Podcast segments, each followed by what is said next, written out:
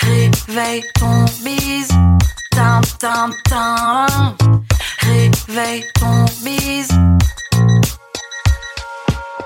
Hello et bienvenue sur le podcast Réveille ton biz.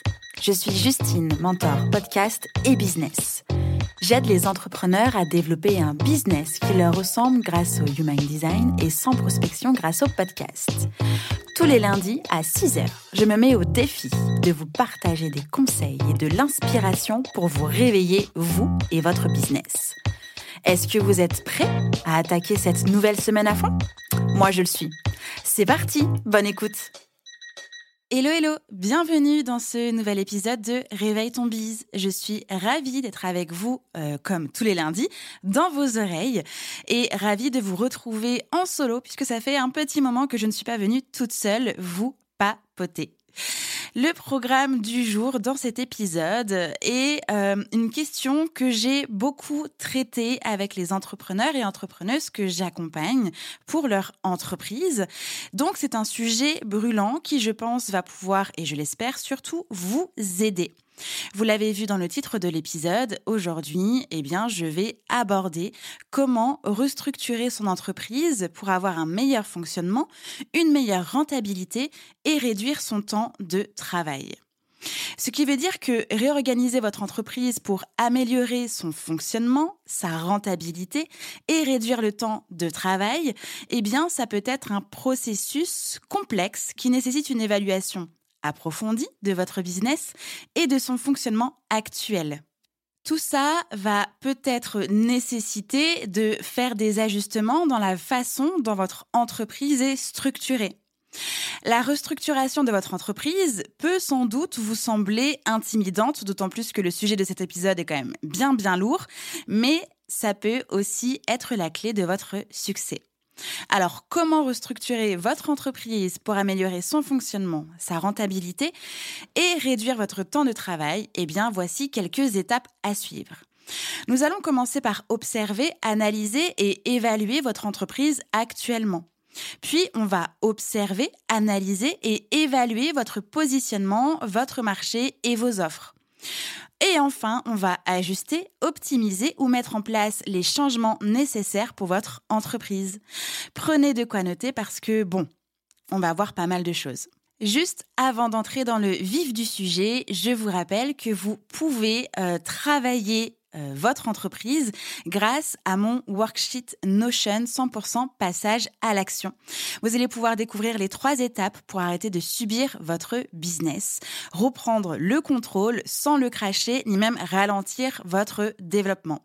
À l'intérieur de ce worksheet Notion, je vous partage les 3 étapes qui m'ont permis d'accompagner à peu près plus de 300 entrepreneurs et entrepreneuses à construire ou reconstruire un business qui contribue à leur bien-être et à vivre leur meilleure vie. Le lien de téléchargement de ce worksheet Notion est en description de cet épisode. Commençons donc à observer, analyser et évaluer votre entreprise actuelle. Avant de pouvoir restructurer votre entreprise, vous devez comprendre où vous en êtes actuellement. Pour ça, il va falloir analyser vos chiffres et identifier les domaines où votre entreprise est rentable et les domaines où elle ne l'est pas. Il va falloir aussi évaluer également les tâches que vous et ou votre équipe effectuez actuellement et déterminer celles qui pourraient être automatisées ou externalisées. Voyons donc ensemble les aspects à analyser. J'ai une grande question du coup à vous poser. Comment se portent les finances de votre business ? Clairement, ce n'est pas le moment de faire l'autruche. Et si vous le faisiez jusqu'à présent, c'est maintenant qu'il faut regarder droit dans les yeux vos chiffres. Les chiffres ne mentent pas, ils vous permettent de prendre des décisions factuelles en connaissance de cause de ce qu'il se passe dans votre biz et non pas avec vos émotions et ou vos croyances. Pour ça, il faut regarder votre tableau de bord financier que vous avez forcément mis en place, n'est-ce pas ? Si ce n'est pas encore le cas, c'est le moment de le faire. Vous pouvez vous aider évidemment de votre logiciel de comptabilité et des comptes bancaires de votre entreprise. Il va falloir analyser les coûts de votre entreprise et du coup les connaître sur le bout des doigts, ce qui vous donnera des informations, notamment sur le seuil de rentabilité. Il faut aussi examiner votre flux de trésorerie, regarder le montant de vos marges bénéficiaires, comparer votre suivi de chiffre d'affaires par rapport au prévisionnel mis en place. Vraiment, tout ça, c'est hyper important que ce soit mis en place et c'est pas tout de mettre ça en place.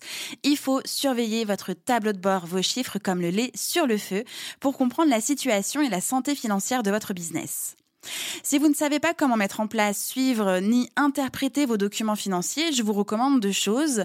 La première, c'est bien évidemment de vous former pour savoir ce dont il est question et pour pouvoir être autonome sur ce sujet. Et la deuxième chose, c'est de pouvoir vous faire accompagner par un cabinet comptable de confiance avec qui vous allez pouvoir échanger sur ce sujet parce que du coup, vous allez savoir parler la même langue que votre comptable et la même langue que votre entreprise.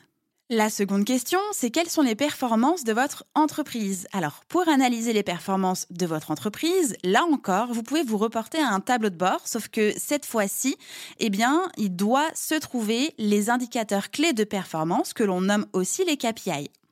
C'est indispensable pour pouvoir mesurer vos actions marketing et commerciales et développer votre entreprise. Les KPI permettent d'analyser le rendement d'une action, d'une activité ou d'un projet. Ils permettent aussi d'observer la progression de vos résultats et d'ajuster en conséquence. Les KPI varient selon les business en fonction des objectifs et des stratégies mises en place.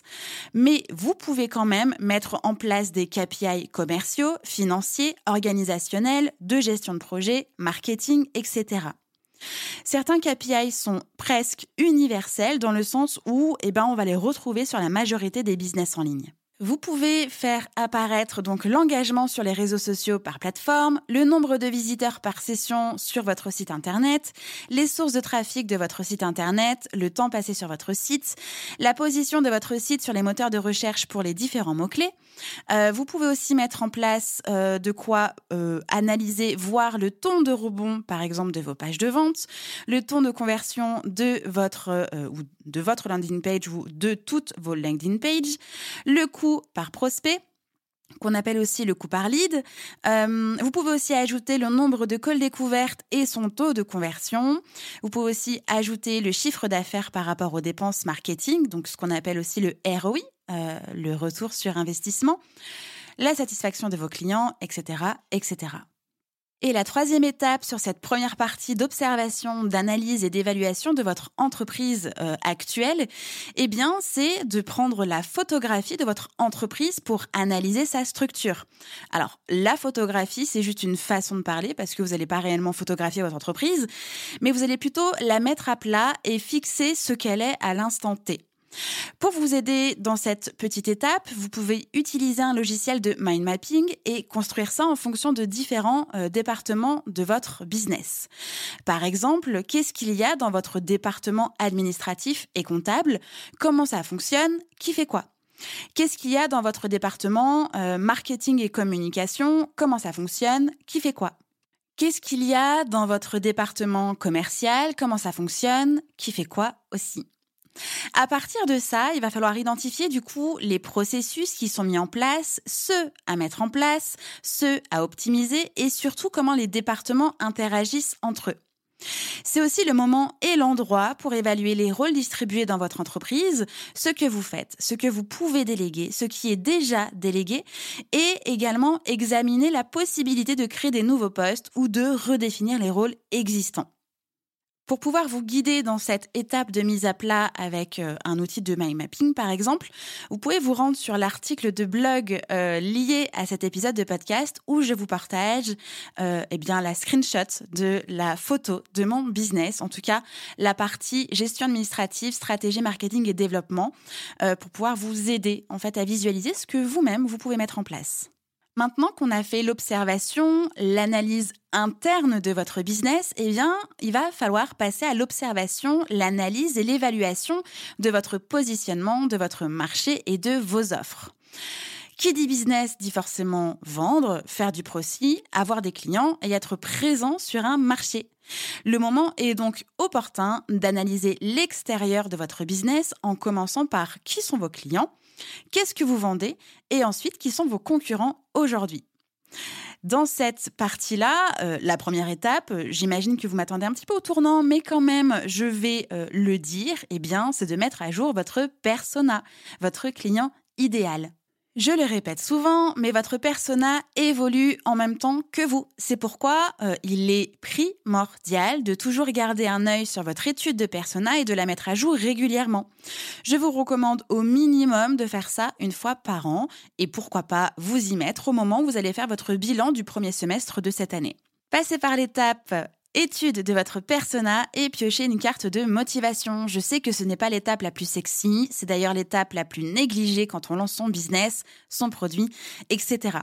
Alors, pour vous y aider, vous pouvez déjà commencer par écouter ou réécouter l'épisode de podcast dédié qui s'appelle tout simplement « Redéfinir, définir son client idéal pour construire ou faire évoluer son offre » et l'épisode de podcast avec Marion Daras « Quelles sont les informations indispensables à collecter sur votre client idéal ?» Les liens de ces deux épisodes complémentaires seront également en description de cet épisode. Ensuite, passons à l'analyse des résultats de vos produits, de vos services et ou de vos offres. Est-ce que vos produits, vos services et vos offres répondent aux besoins de votre persona, aux besoins du marché ? Vous pouvez trouver la réponse à plusieurs endroits. Alors déjà dans votre étude de persona mise à jour que nous venons juste de voir ensemble précédemment. Votre tableau financier, évidemment, et votre tableau de suivi des KPI. Vous pouvez aussi jeter un œil ou deux dans les commentaires et les avis de vos clients actuels pour comprendre ce qui fonctionne bien et ce qui doit être amélioré. Ensuite, analysez les entreprises concurrentes à la vôtre. Alors, non pas pour vous comparer négativement, mais plutôt pour ajuster votre positionnement, votre différenciation, votre valeur, votre angle d'attaque, etc. La concurrence peut être très positive pour votre entreprise, ça gardez-le en tête. Quand sur votre marché, il y a des concurrents, des concurrentes, il faut plutôt voir ça comme une bonne nouvelle. Même si je sais que sur le coup, ça peut faire peur, ce n'est pas forcément plaisant. Dites-vous que ça montre qu'il y a de la demande, que le marché s'agrandit et que donc chacun peut trouver une place. Évaluez alors leurs forces, leurs faiblesses, leurs stratégies marketing et de vente, ce que vous aimez chez eux et ce que vous pensez pouvoir faire mieux, entre guillemets, ou plutôt différemment, à la sauce de chez vous, quoi. Cette analyse va vous aider à identifier les opportunités de croissance pour votre business. Une fois que vous avez analysé ces aspects de votre entreprise, donc je parle des aspects internes mais aussi externes, vous allez pouvoir déterminer les domaines qui nécessitent une amélioration ou une restructuration.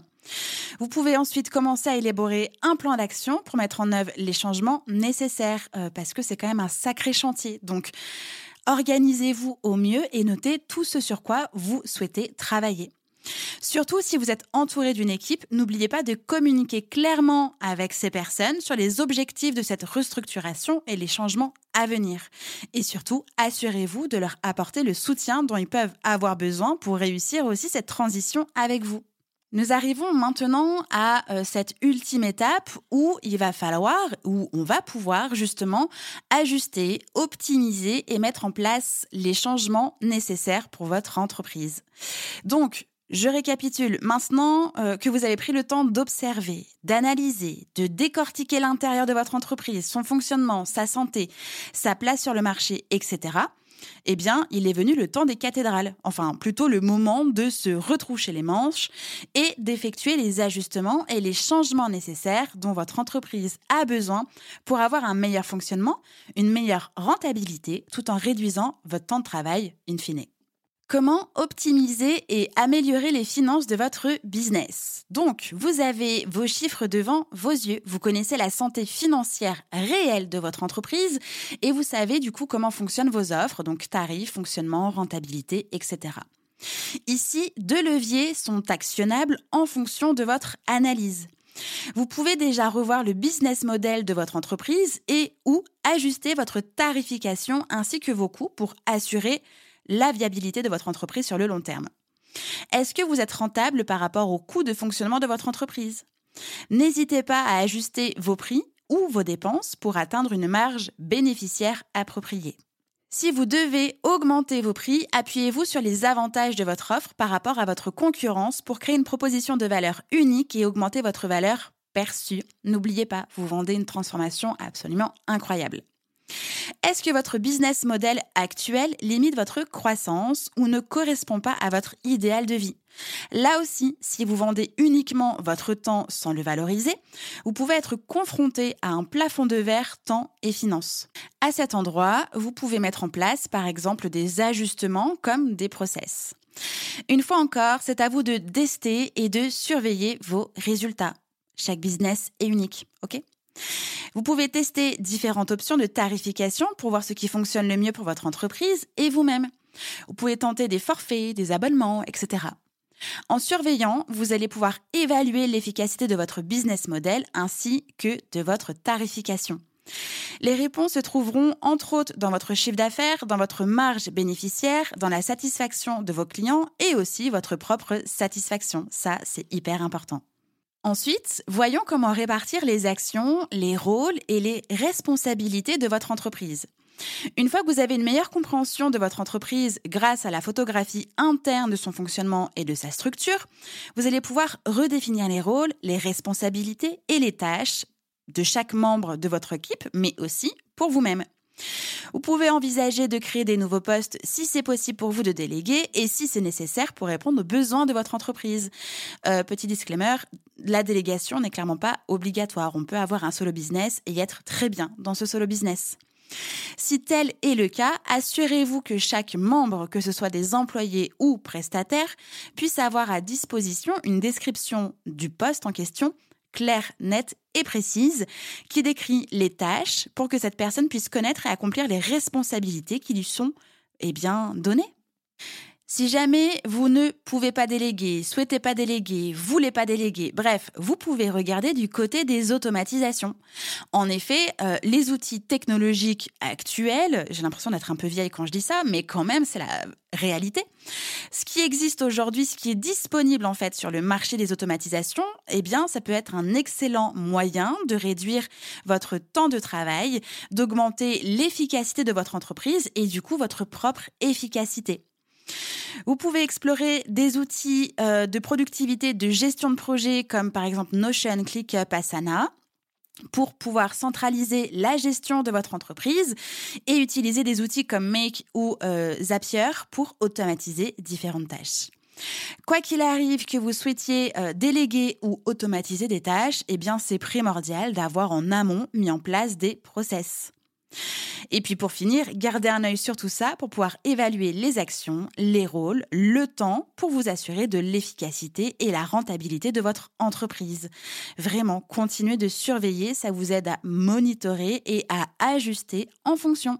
Et enfin, comment être plus efficace tout en réduisant votre temps de travail ? Avec tout ce que nous venons de voir ensemble depuis le début de cet épisode, vous devriez avoir un business model qui vous corresponde, des offres avec des tarifs justes qui vous permettent d'être rentable et d'avoir une marge bénéficiaire, et également mis en place un fonctionnement interne qui ne repose plus seulement sur vous.